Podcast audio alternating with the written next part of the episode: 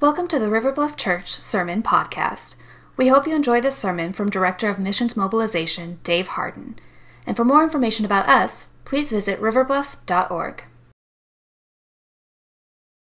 This morning, um, as Dennis said, Pastor Joe and his wife Kathy are on a well deserved vacation, and we will be continuing in our study of the book of Nehemiah. I, I'm glad to be gathered here with my River Bluff family, both here in person and for those who are watching at home. And um, all the songs there were talking about the work that God has done through Jesus, and then our response of love and affection and devotion to Jesus. And, and that's actually what we're going to be talking about today as we continue um, in Nehemiah chapter 5. If, if you recall, last week we looked at Nehemiah chapter 4, and in that uh, chapter, we see that Nehemiah and the people of Jerusalem are working in building, rebuilding the wall of Jerusalem, and they're facing this opposition from the outside. But they, with God's help, they overcome that opposition. And now, this morning, we're going to see a little bit different scenario as we look at Nehemiah chapter 5, we're going to see the injustice and oppression that comes from within and amongst their own people. But this is a good time for us to stop and be reminded that the book of Nehemiah actually comes within a greater context, the context of all of Scripture. And the story of the Bible is, can be um, rightly said in four different themes the theme of creation, the theme of fall, redemption, and then finally consummation. And that story is the story of God creating all things as good. Then, that, as that story continues, mankind rebels against God and corruption enters into the world. God promises to put things right through this Redeemer to come, through the seed of the woman who is Jesus Christ. And then God says, One day I will make everything right, once again through the seed of the woman who is Jesus Christ. And so as we take a look at Nehemiah chapter, Nehemiah chapter 5, and as we find it within that greater context, that, that big story of the Bible, we see in this story that it's the work that God is doing through Jesus Christ. And Jesus Christ is the hero of the Bible. Can I get an amen? And so, my hope and desire for us this morning is that as we go through Nehemiah chapter 5, that we too will see Jesus Christ as the hero of this story. And one of the ways that we can do that is by taking a look at the life and ministry of Nehemiah, and we see Nehemiah in the Bible as a picture and as a sign pointing forward to Christ. And we can see that in several different ways as we go through the book of Nehemiah. Um, one of the first ways that we see that, we see that Nehemiah is a cupbearer to the king. Nehemiah is the one who sits at the right hand of the king. And as the wine is presented, Nehemiah tastes that as the one who the king trusts. Nehemiah is there to protect the king. And so we see then Nehemiah as a cupbearer to the king as a picture and a sign pointing forward to Jesus, who is the cupbearer to the king of all the cosmos. In several ways that we see that in the New Testament, uh, we see on the night before Jesus was crucified, he's gathered in the upper room with his disciples, sharing a meal with them. And as they're sharing that meal, Jesus says, Take this bread. This bread represents my body that will be given for you. And then Jesus takes the cup, the cup of wine, and he passes around and says, Take this cup and drink of it. This signifies the new covenant, the spilling of my blood for you, in this new covenant that God is making between himself and man through the death of Jesus. And so we see Jesus as the cupbearer there. And then later on that same night, we find Jesus in the Garden of Gethsemane. And he's praying to his Father, knowing what will soon come, knowing that he will soon be crucified on the cross. And he takes, as he's praying the Father, he says, Father, if it be possible, take this cup from me. But nevertheless, Father, not my will, but your will be done. And that cup that he's talking about there as he's praying to the Father in the Garden of Gethsemane is the cup of God's wrath that he knows he will soon experience. Just a further picture of Jesus as the cupbearer to the king. Later on, towards the end of the story, the book of Revelation, we find Jesus once again as a picture of the cupbearer to the king.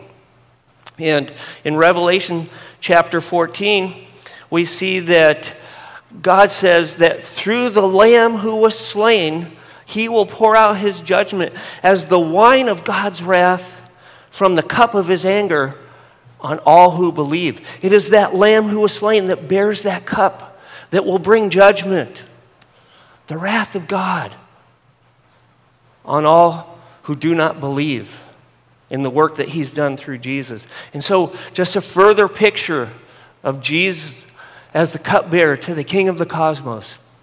Now, throughout the book of Nehemiah, we, see, we get several other pictures of Jesus uh, as, as Nehemiah as a type of Jesus, as the one who's pointing forward as a sign to Jesus. Uh, we see Nehemiah, who is sent by the king of Assyria to Jerusalem to rebuild the walls of Jerusalem, to carry out the work that the king assigned for him to do. And we see Jesus as the one who is sent by the king to do his work as well, to bring redemption to the world, to build his kingdom. Another picture that we get of Nehemiah as a type of Jesus, we see Nehemiah when he first hears of the condition of Jerusalem. He's still in Babylon at this time, but he hears of the condition of Jerusalem, and it says he weeps over the condition of Jerusalem. We see Jesus in his triumphal entry into Jerusalem, looking out over Jerusalem, and he too weeps not only over the condition of the city, but over the condition of God's people there in Jerusalem. We see that Nehemiah and his co workers, as they're going through the process of rebuilding the walls of Jerusalem, they're mocked and despised. We got a great picture of that last week in Nehemiah chapter 4. Moving forward, we see Jesus and his disciples as they're carrying out the work of God. We see them too mocked and despised. Nehemiah, if we were to go further on in the story, we would see that when the wall of Jerusalem is rebuilt, Nehemiah returns to the king of Assyria only to come back to Jerusalem again. And there, too, we see Jesus sent by the king to redeem and build his kingdom, goes back to the king only to return again, this time with the new Jerusalem, the people of God. And so, in many different ways, we can see Nehemiah as a type of Jesus, as a sign pointing forward to Jesus. As we look at the life and ministry of Nehemiah, it becomes clear that he's pointing forward to Jesus. And so, my hope for us this morning, as we take a look at Nehemiah chapter 5, is that we will see Jesus in this chapter. And as we said that Jesus is the hero of all the Bible, my hope for us is that we will see Jesus as the very hero of Nehemiah chapter 5. So let's go ahead and take a look at Nehemiah. I want to read um, from chapter 5 the first eight verses. So if you would turn with me there, please. Beginning in verse 1. Now there arose a great outcry of the people and of their wives against their Jewish brothers, For there were those who said, With our sons and our daughters we are many. So let us get grain that we may eat and keep alive. There were also those who said, We are mortgaging our fields, our vineyards, and our houses to get grain because of the famine. And there were those who said, We have borrowed money for the king's tax on our fields and our vineyards. Now our flesh is as the flesh of our brothers, our children are as their children. Yet we are forcing our sons and our daughters to be slaves. And some of our daughters have already been enslaved. But it is not in our power to help it. For other men have our fields in our vineyards. I was very angry when I heard their outcry in these words. I took counsel with myself, and I brought charges against the nobles and officials. I said to them, You are exacting interest, each from his brother. And I held a great assembly against them, and said to them, We, as far as we are able, have bought back our Jewish brothers who have been sold to the nations. But you even sell your brothers that they may be sold to us. They were silent and could not find a word to say.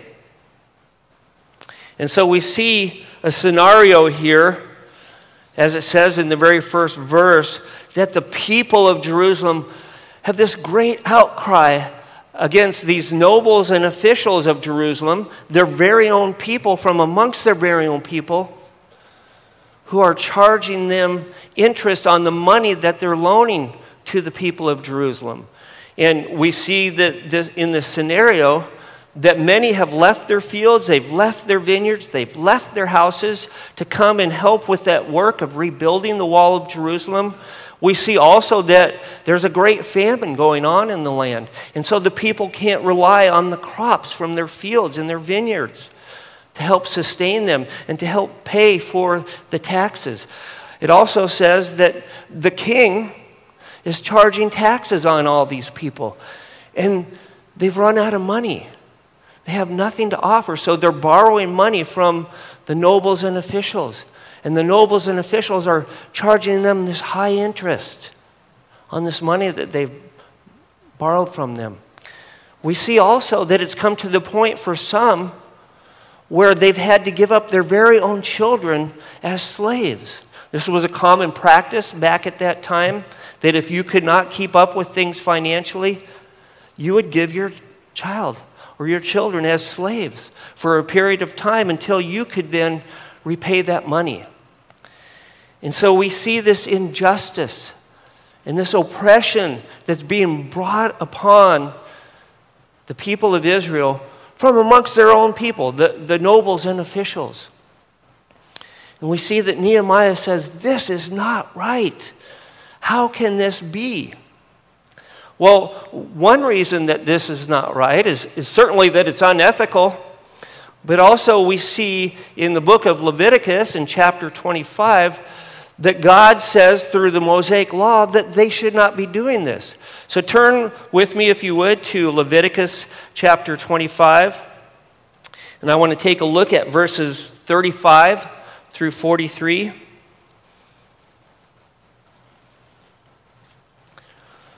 Leviticus 25, starting in verse 35, says, If your brother becomes poor and cannot maintain himself with you, this is exactly what was going on there in Jerusalem, you shall support him as though he were a stranger and a sojourner, and he shall live with you. Take no interest from him or profit, but fear your God that your brothers may live beside you. You shall not lend him your money at interest, nor give him your food for profit. I am the Lord your God who brought you out of the land of Egypt to give you the land of Canaan and to be your God.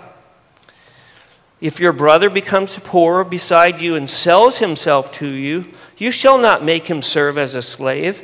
He shall be with you as a hired servant and as a sojourner. He shall serve with you until the year of Jubilee. Then he shall go out from you, he and his children with him, and go back to his own clan and return to the possession of his fathers. For they are my servants, whom I brought out of the land of Egypt. They shall not be sold as slaves. You shall not rule over him ruthlessly, but shall fear your God. So we see here very clearly in the book of Leviticus that God, through the Mosaic law, says that you should never do this to your own brothers and sisters who have fallen into poverty. And that's exactly the very thing that we see happening here in the book of Nehemiah in chapter 5.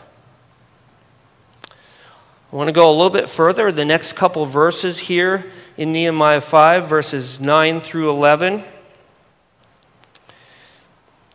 says, So I said, the thing that you are doing is not good. Ought you not to walk in the fear of our God to prevent the taunts of the nations of our enemies? Moreover, I and my brothers and my servants are lending them money and grain. Let us abandon this exacting of interest. Return to them this very day their fields, their vineyards, their olive orchards in their houses, in their percentage of money, grain, wine, and oil that you have been exacting from them. And so, what we see here as we go a little bit further in Nehemiah is that the root of this problem that the people of Jerusalem are experiencing is a spiritual problem. And it's a lack of the fear of God on the part of the nobles and the officials. They don't fear God, and therefore they feel perfectly fine to charge interest. They feel perfectly fine to see sons and daughters enslaved, people losing their vineyards, people losing their fields, people losing their houses, just trying to survive because they don't have enough to eat. But on the part of the nobles and officials, they don't fear God. Now, I want to give us a little bit of a definition and a description of what it means to fear God. Because when we hear that word fear, we think that we're afraid. And that is part of what the fear of God means. It, it does mean to be afraid of God. But as we'll see, it means to be afraid of God, having a reverence and an awe and a respect of God. And I want us to turn now to Deuteronomy chapter 10 and take a look at some verses that will help us understand what it means to fear God. So, Deuteronomy chapter 10, I want to begin by looking at verses 12 and 13. And here Moses is talking to the people of Israel just before they go into the promised land. They've been brought out of slavery in Egypt. They've wandered in the wilderness for 40 years. Now, this is just before they go into the promised land. And Moses is reminding them of the Mosaic law that was given there at Mount Sinai. In verses 12 and 13 say, And now, Israel, what does the Lord your God require of you? But to fear the Lord your God, to walk in all his ways, to love him to serve the Lord your God with all your heart and with all your soul, and to keep the commandments and statutes of the Lord, which I am commanding you today for your good. And so we see here um, a display and a definition of the fear of God. What does it mean to fear God? It means to walk in all of his ways, to love him, to serve him with all your heart and with all your soul, and to keep his commandments. This is part of what it means and part of what it looks like to fear God. And this is exactly the thing that the nobles and officials there in Nehemiah's day were not doing. To give further definition and description to what it means to fear God, let's uh, go down a little bit further in Deuteronomy chapter 10, and I want to read verses 20 through 22. You shall fear the Lord your God. You shall serve him and hold fast to him, and by his name you shall swear. He is your praise. He is your God, who has done for you these great and terrifying things that your eyes have seen. Your fathers went down to Egypt, 70 persons, and now the Lord your God has made you as numerous as the stars of heaven. So here we have a further description of what it means to fear God. And Moses is telling us here, God tells us through Moses, that we're to praise God. That's part of what it looks like to fear Him, to praise Him for the good things that He had done. The people of Israel, it said, had started out as 70 people being brought into Egypt. And now we find them at the edge of the promised land, and there are as many as the stars of heaven. God has freed them from slavery in Egypt. God has brought them through the wilderness, and God is bringing them now into the promised land. And so they're to look back in fear of God, praising Him for, says, the good and terrifying things that He's done. That's part of what it means to fear God. And so we can get from all this that we're to have this respect, to have this awe, this reverence of God, the Almighty, all powerful God. And out of that, we're to praise Him for the good and great things He's done in and through Jesus Christ. Now, Jesus Christ hadn't come on the scene yet in the book of Nehemiah as a human being.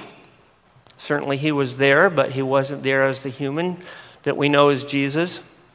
But we see the nobles and officials there in Jerusalem that don't have a fear of God. They don't have a respect for God. They don't have an awe and a reverence for God. They have forgotten the good and mighty things that God had done for them. And therefore, they are bringing injustice on their Jewish brothers and sisters, this great oppression and injustice.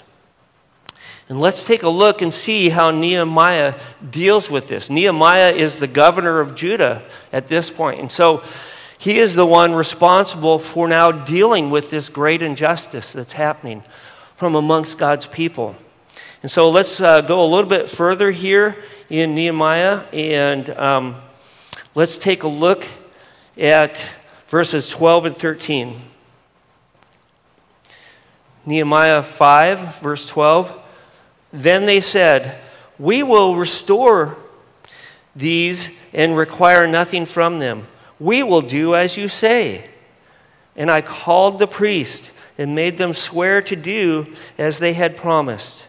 I also shook out the fold of my garment and said, so may God shake out every man from his house and from his labor who does not keep this promise. So may he be shaken out and emptied. And all the assembly said, Amen, and praise the Lord. And the people did as they had promised.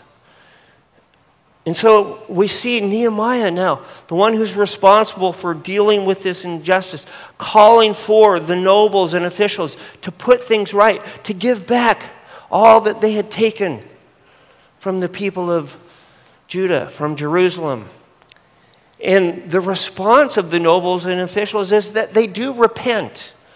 They do turn from their ways and turn to the way that Nehemiah has called them, the way that God first told them to live their lives.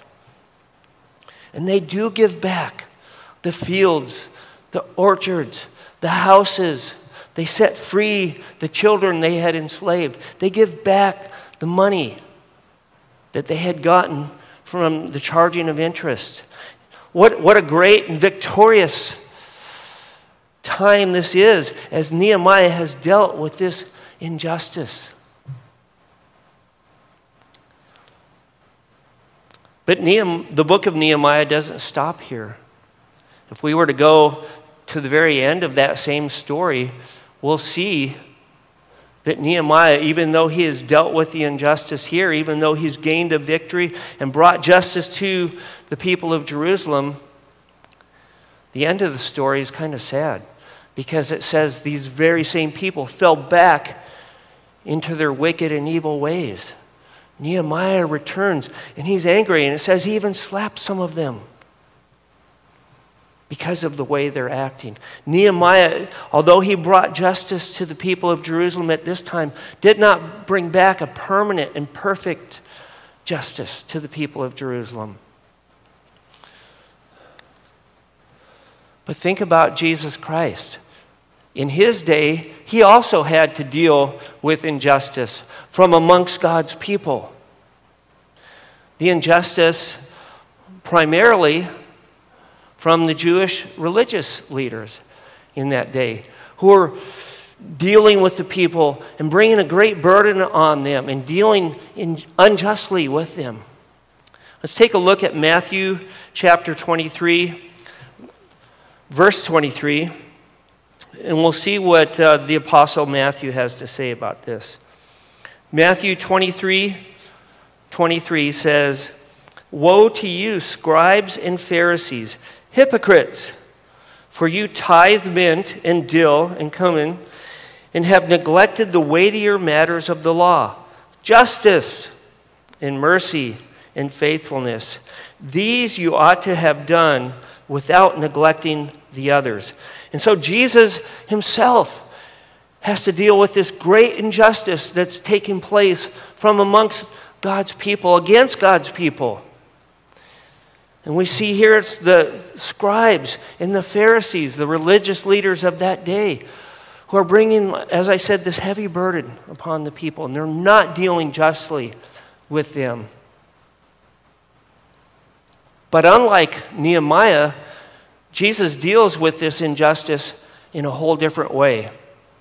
You see, Jesus deals with this injustice by stepping into this injustice and experiencing the greatest injustice that the world has ever known by being unfairly arrested, unjustly tried, and crucified on the cross. Jesus steps into this injustice, experiences it through his death on the cross. And as we see Jesus experiencing this great injustice, we see at the same time God dealing justice in and through the crucifixion of Jesus, in his burial, in his resurrection. Because you see, the greatest injustice in the world is the injustice of sin. We see the very first man and woman, Adam and Eve, rebel against God, even though God had good things for them, in this great, good and great place for them. They turn from God. That's the greatest injustice. Next to the injustice that happened to Jesus Christ at the cross. And so God says, I am a just God. Justice has to be served. Just as Jeremy was just sitting here, and, and he is one who's helping bring justice through um, being a police officer, and we thank him for that. God says, in response to the injustice of Adam and Eve, as they turn away from Him in rebellion, in sin, God says, I'm a just God. I'm a righteous God. I'm a holy God. Justice must be served, and therefore you shall die. Talking about their physical death, but also talking about their spiritual death. That one day they would be separated from God for all of eternity one day they would be in this place that the Bible describes as a place of torment and pain, day and night, forever and ever. Separated from their Creator God who loved them. And so we see that the justice of God demands death.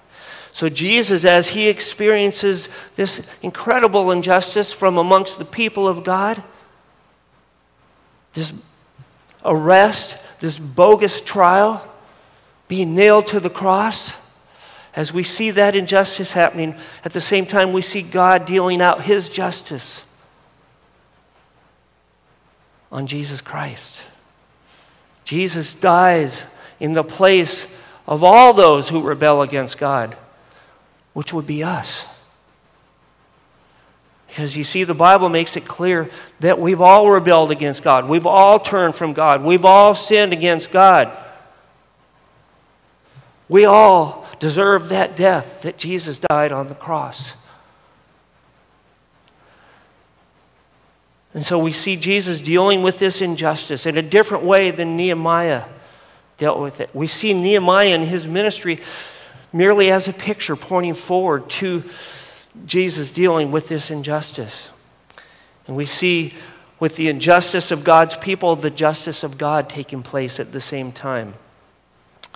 And to give us a, a little bit better picture of that, I want to turn to Isaiah 53. It won't come up on the screen, but if you want to follow along with me, we're going to look at Isaiah chapter 53, verses 3 through 9.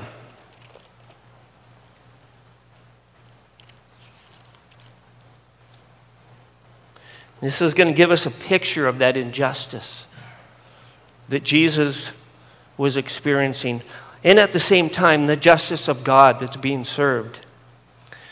Isaiah 53, verse 3. He, talking about Jesus Christ, he was despised and rejected by men, a man of sorrows and acquainted with grief. And as one from whom men hide their faces, he was despised and we esteemed him not. Surely he has borne our griefs and carried our sorrows. We esteemed him stricken, smitten by God, and afflicted. But he was wounded for our transgressions. Here's the justice of God coming in. He was wounded for our transgressions. He was crushed for our iniquities. Upon him was the chastisement that brought us peace and with his stripes we are healed. All we, like sheep, have gone astray. We have turned every one to his own way, and the Lord has laid on him the iniquity of us all. He was oppressed, and he was afflicted, yet he opened not his mouth. Like a lamb that is led to the slaughter, and like a sheep that before its, its shearers is silent, so he opened not his mouth. By oppression and judgment he was taken away.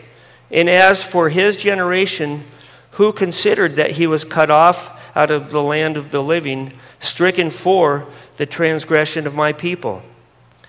And they made his grave with the wicked and with a rich man in his death, although he had done no violence and there was no deceit in his mouth.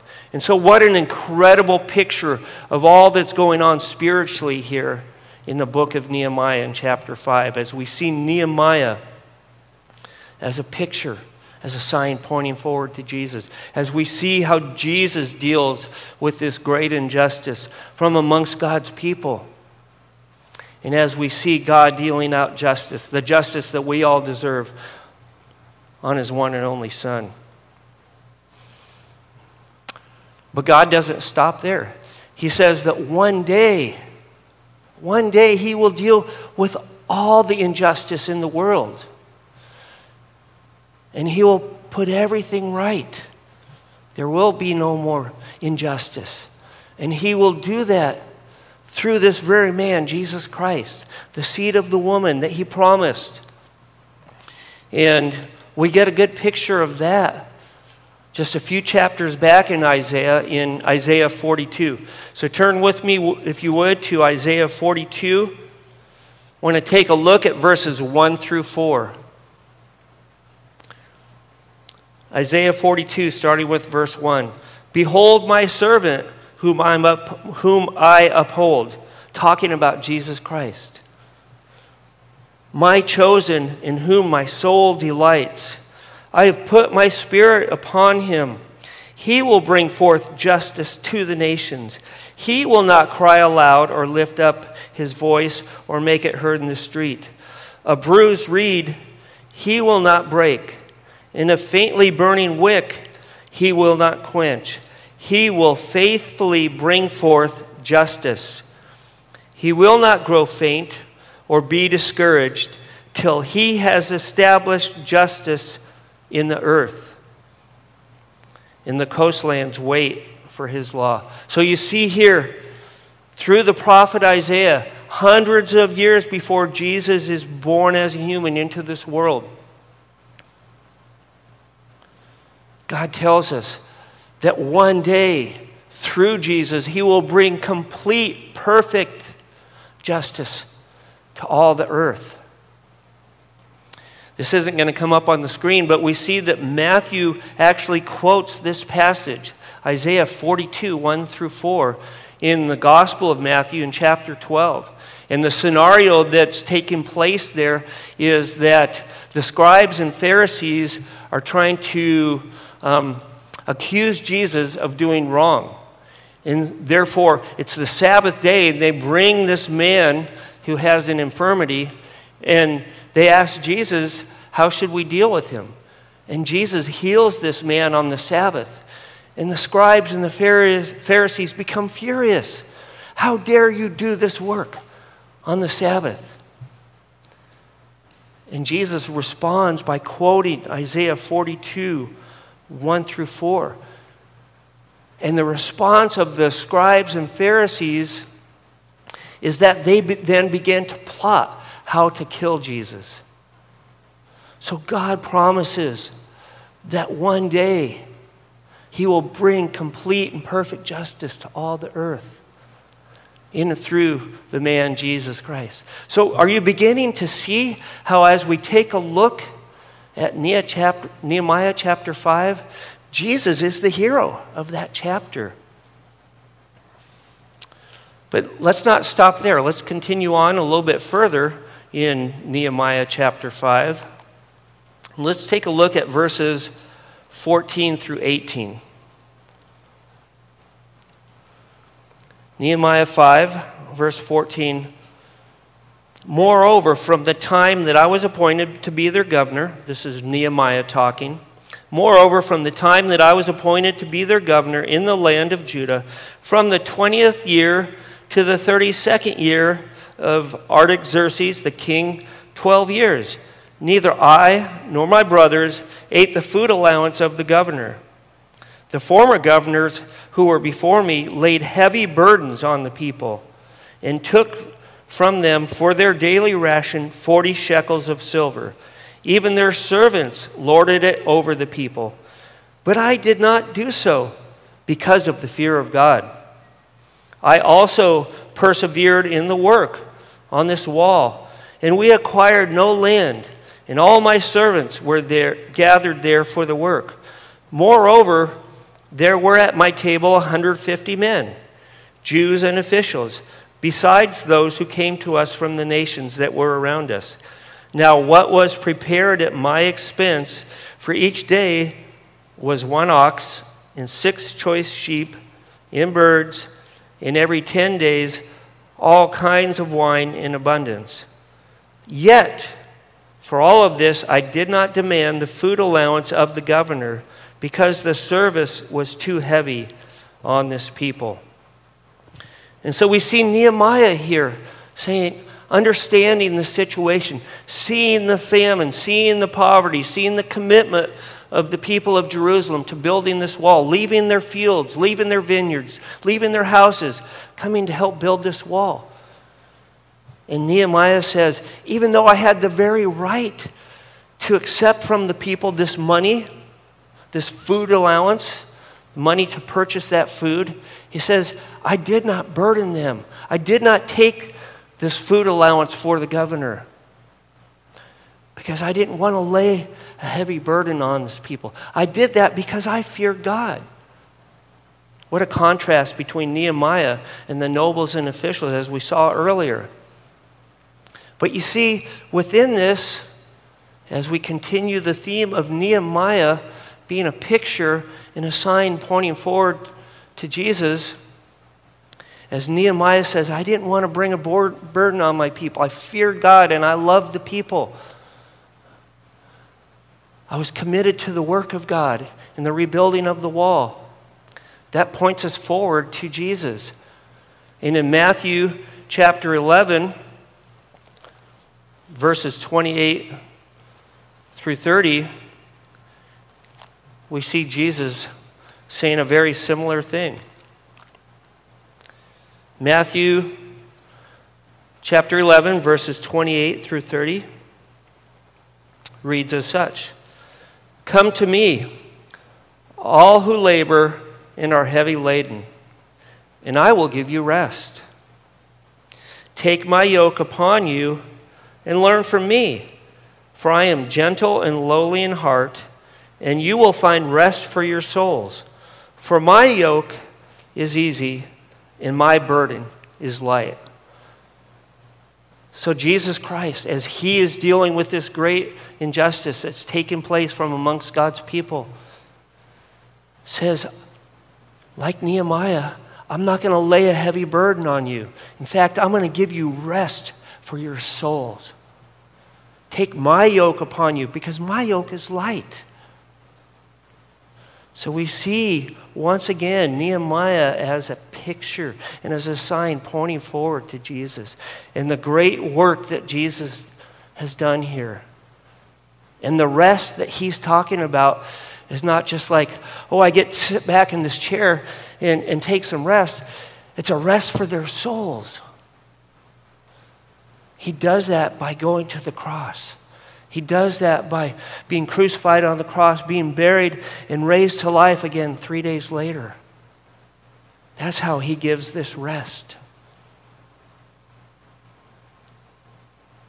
But we're not done with Nehemiah chapter 5 yet. We have one last verse to look at, so let's take a look at that. Back in Nehemiah chapter 5 again. In the very last verse, there is verse 19. And we see Nehemiah here saying, Remember for my good, O God, all that I have done for this people. Nehemiah is saying, Remember, God, the great work I've done for this people. Remember how I brought justice to the people when this great injustice was taking place. Remember, God, how I set things right and the nobles and officials restored what they had taken. Remember, God, the work that I'm leading the people to do in building the wall. Remember me, God, for not putting a great burden on this people by not taking from the food allowance that I deserve. Now, let's take a look at Jesus Christ and how he says something very similar. And we find that in the Gospel of John, chapter 17, verses 4 and 5. John 17, chapter 4. I glorified you on earth, having accomplished, this is Jesus talking to the Father, Jesus in prayer with his Father. I glorified you on earth, having accomplished the work that you gave me to do. Sounds similar to what Nehemiah was saying? And now, Father, glorify me in your own presence with the glory that I had with you before the world existed. So here we see Jesus before the Father praying, Remember the work that I did, the work that you gave me, that work of redemption that cost me, in this case, that will cost him his very life. Remember, Father, I've finished that work that you gave me to do. And now remember, Father, and bring me back to that glory that I experienced and that I had with you in heaven before you sent me to earth. And so once again, we see Nehemiah as a picture and as a sign pointing forward to Jesus. And my hope is that as we've gone through Nehemiah chapter 5, we've seen Jesus as the actual hero of that chapter. Because this is all pointing forward to him and that greater work that he does. He is the greater Nehemiah because Nehemiah is just as a shadow of the, the real the reality and the substance of Jesus Christ. And all this talked about in the life of Nehemiah and his ministry is pointing forward to that greater work that Jesus Christ would do. So Jesus Christ is the hero of Nehemiah chapter 5.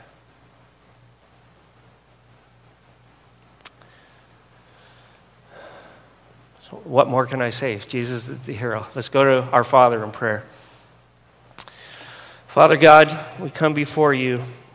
We thank you for your word. We thank you for the life of Nehemiah and the work that he did, the work that you did through him in bringing justice to your people there in Jerusalem. We thank you even more so for the work of Jesus Christ, how you brought justice to the earth in and through the person of Jesus Christ, and how you have promised that one day you will bring complete and perfect justice to this earth, once again through the person of Jesus Christ. So, Father, we thank you for Jesus. We thank you for that great work that he accomplished for us. We thank you that your justice was served upon him, the justice that we deserved, the death that he died in our place, the pain that he bore in our place. Father, thank you for Jesus. May he continue to be the hero. This we pray in his wonderful name. Amen.